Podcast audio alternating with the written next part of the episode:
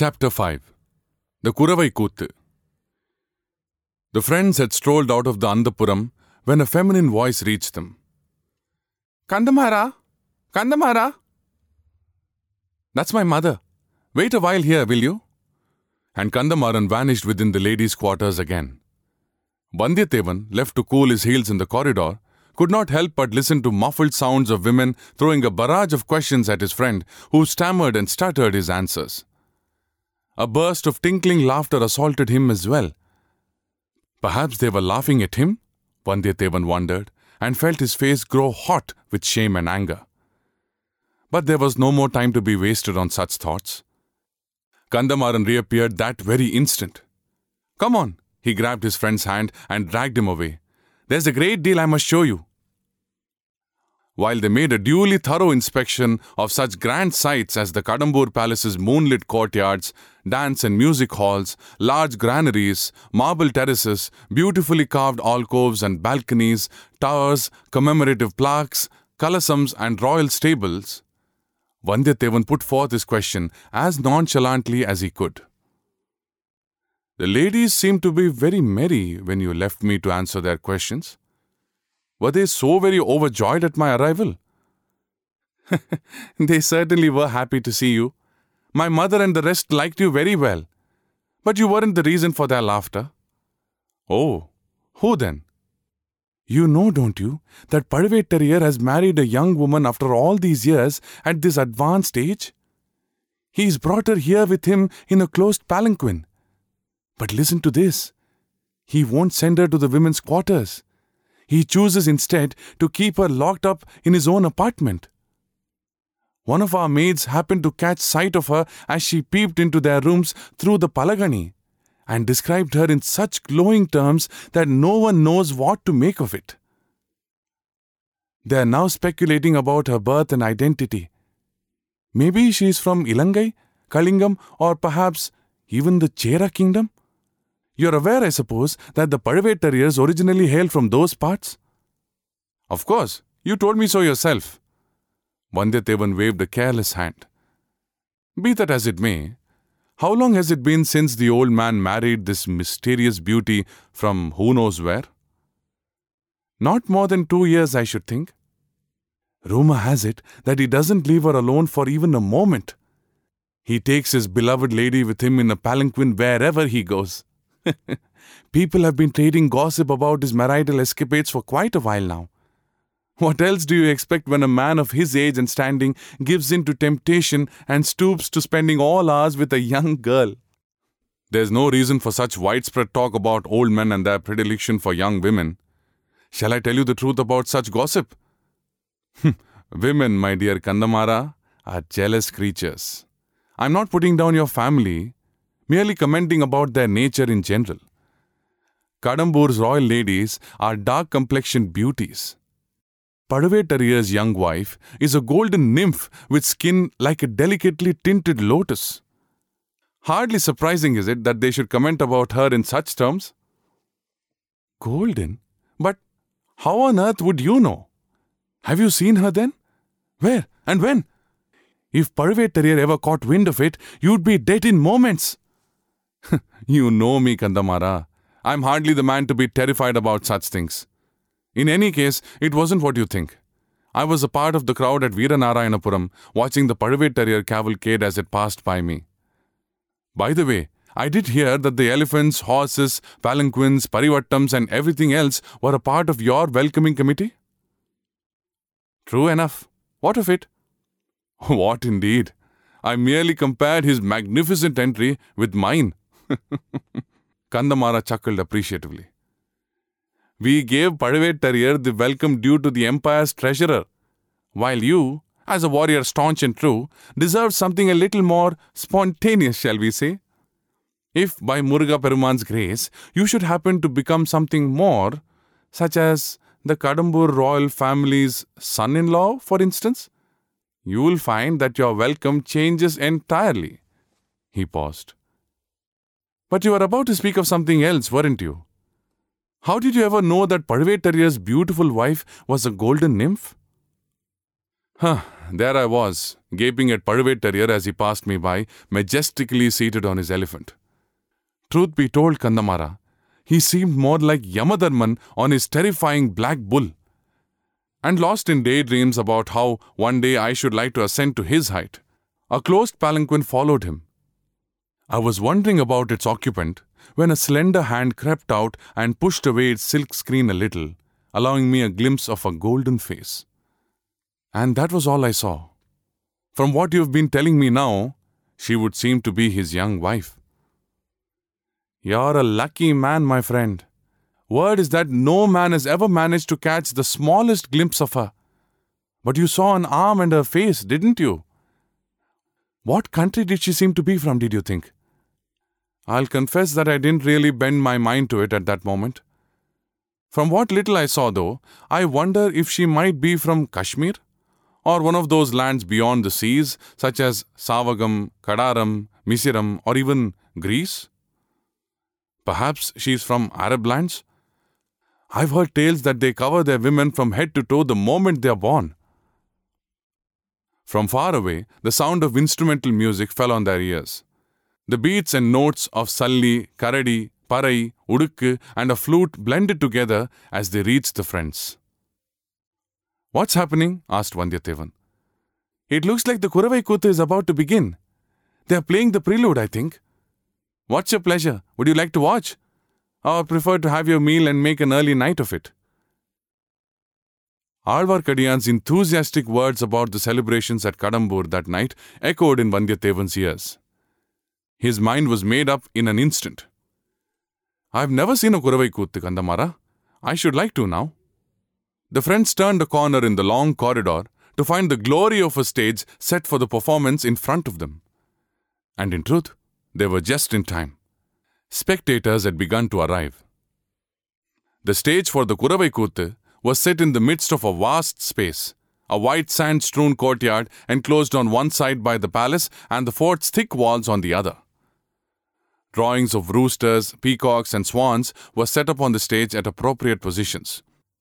Various colourful decorations consisting of puffed rice from roasted red grains, glossy red and black kundrimani beads, fragrant flowers and turmeric-smeared Tinai rice were sprinkled liberally.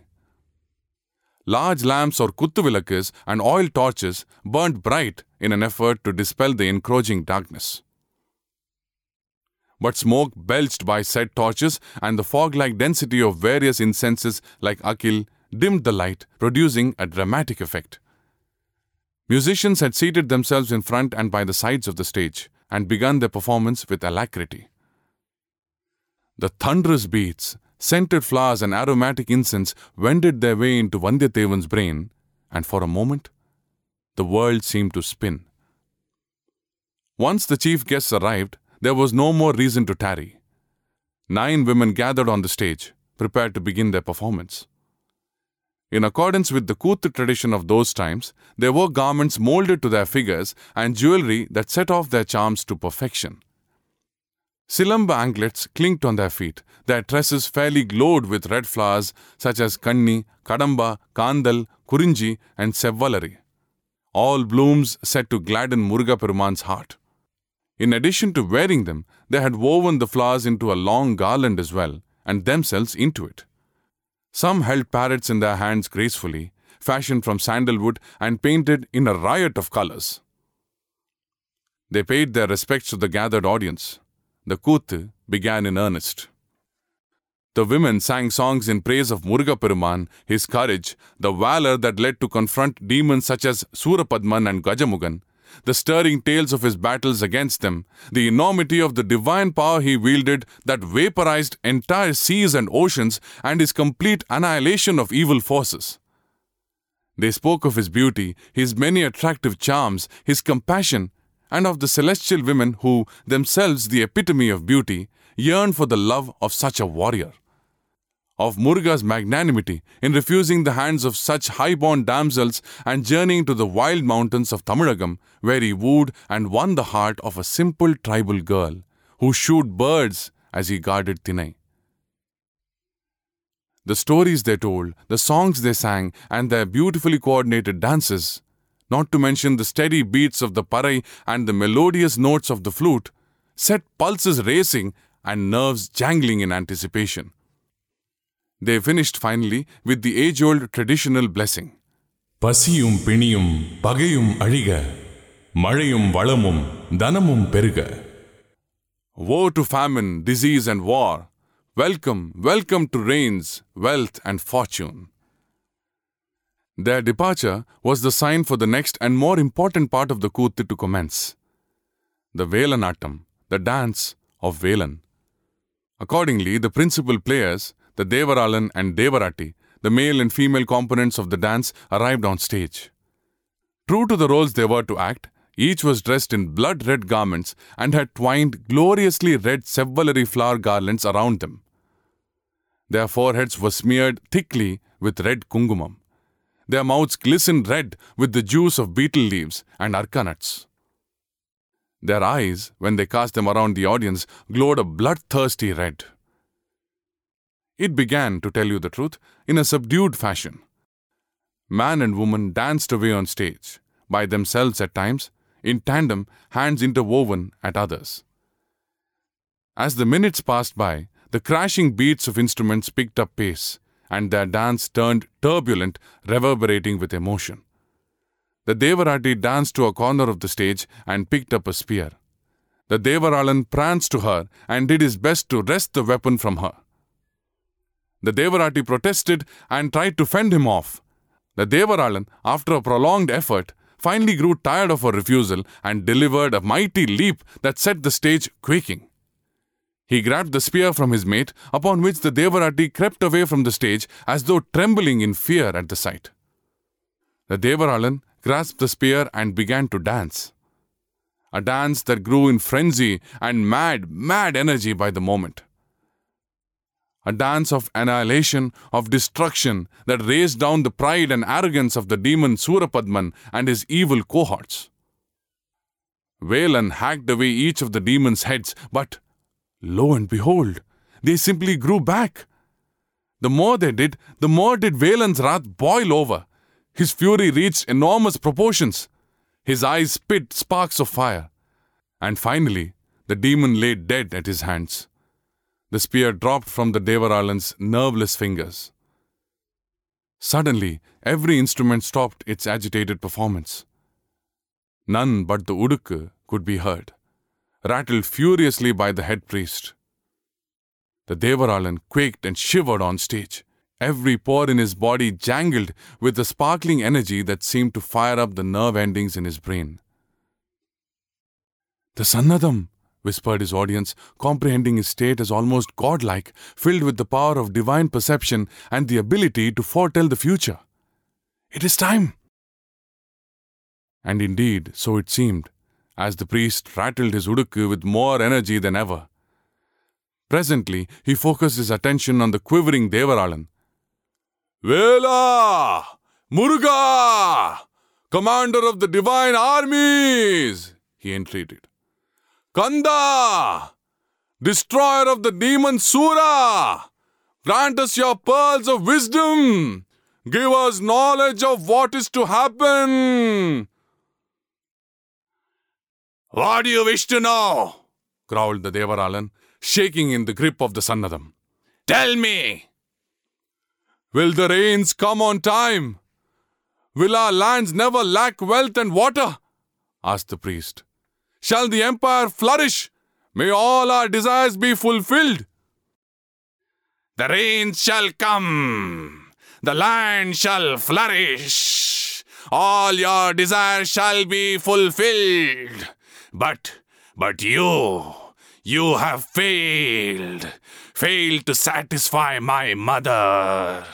Failed to worship her. You have not given her heart's desire," shrieked the Devaralan, caught in the grip of otherworldly power. "She asks for blood. My mother, the fearsome goddess Durga, Mother Kali, wishes for a sacrifice. she who guards the world, the supreme goddess Chandikeshwari, who vanquished Mahishasuran, wants a sacrifice. What kind of sacrifice? Asked the priest. Are you prepared to offer what she wishes? The Devaralan shook and quivered in frenzy. Will you give what her heart craves? We will, we will, yelled the priest. Blood, the blood of kings, the Devaralan screamed, catastrophe coloring his voice. My mother craves the blood of a royal dynasty that spans a thousand years. Firelight cast strange, vaguely terrifying shadows on the faces of Pazhuvettarayar, Madhavaraiyar, Sambhuvaraiyar and other dignitaries seated directly across the stage. They glanced at each other upon the Devaralan's startling words. Their bloodshot eyes, already swimming with the mad fervour of the evening's events, traded furtive glances. Sambhuvaraiyar directed a quick look at the priest and gave a barely perceptible nod. The Udukku stopped abruptly. The Devaralan, shaking on the stage, dropped like a felled tree. The Devarati ran up, managed to scoop him into our arms and made a hasty exit. The audience dispersed in silence. Somewhere, far away, jackals howled into the night. Vandiyathevan, whose nerves were almost as jittery as anyone else's, what with the excitement of the Koothu and its attendant emotions, pricked his ears at the animal's inhuman growls. His eyes strayed almost involuntarily to the fortress walls. Alvarkadian's head rested there. Vandiyathevan almost jumped out of his skin, horrified. His skin broke out in goose pimples. The hairs on his neck rose, prickling in terror. It looked as though, as though someone had cut off Nambi's head and stuck it on the wall.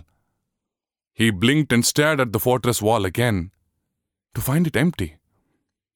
Vandiyathevan shook his head, ashamed at his morbid fancy. Nameless fears and conjectures filled his heart. He could not find it in himself to shake them off. Hidden meanings and explanations. Parivattam, an ancient honour usually conferred by tying a richly decorated turban upon the recipient's head. The roots of this custom lie in the fact that these were conferred upon lords or other privileged men, often during ceremonial affairs. These days, one can see the custom followed during elaborate temple festivities.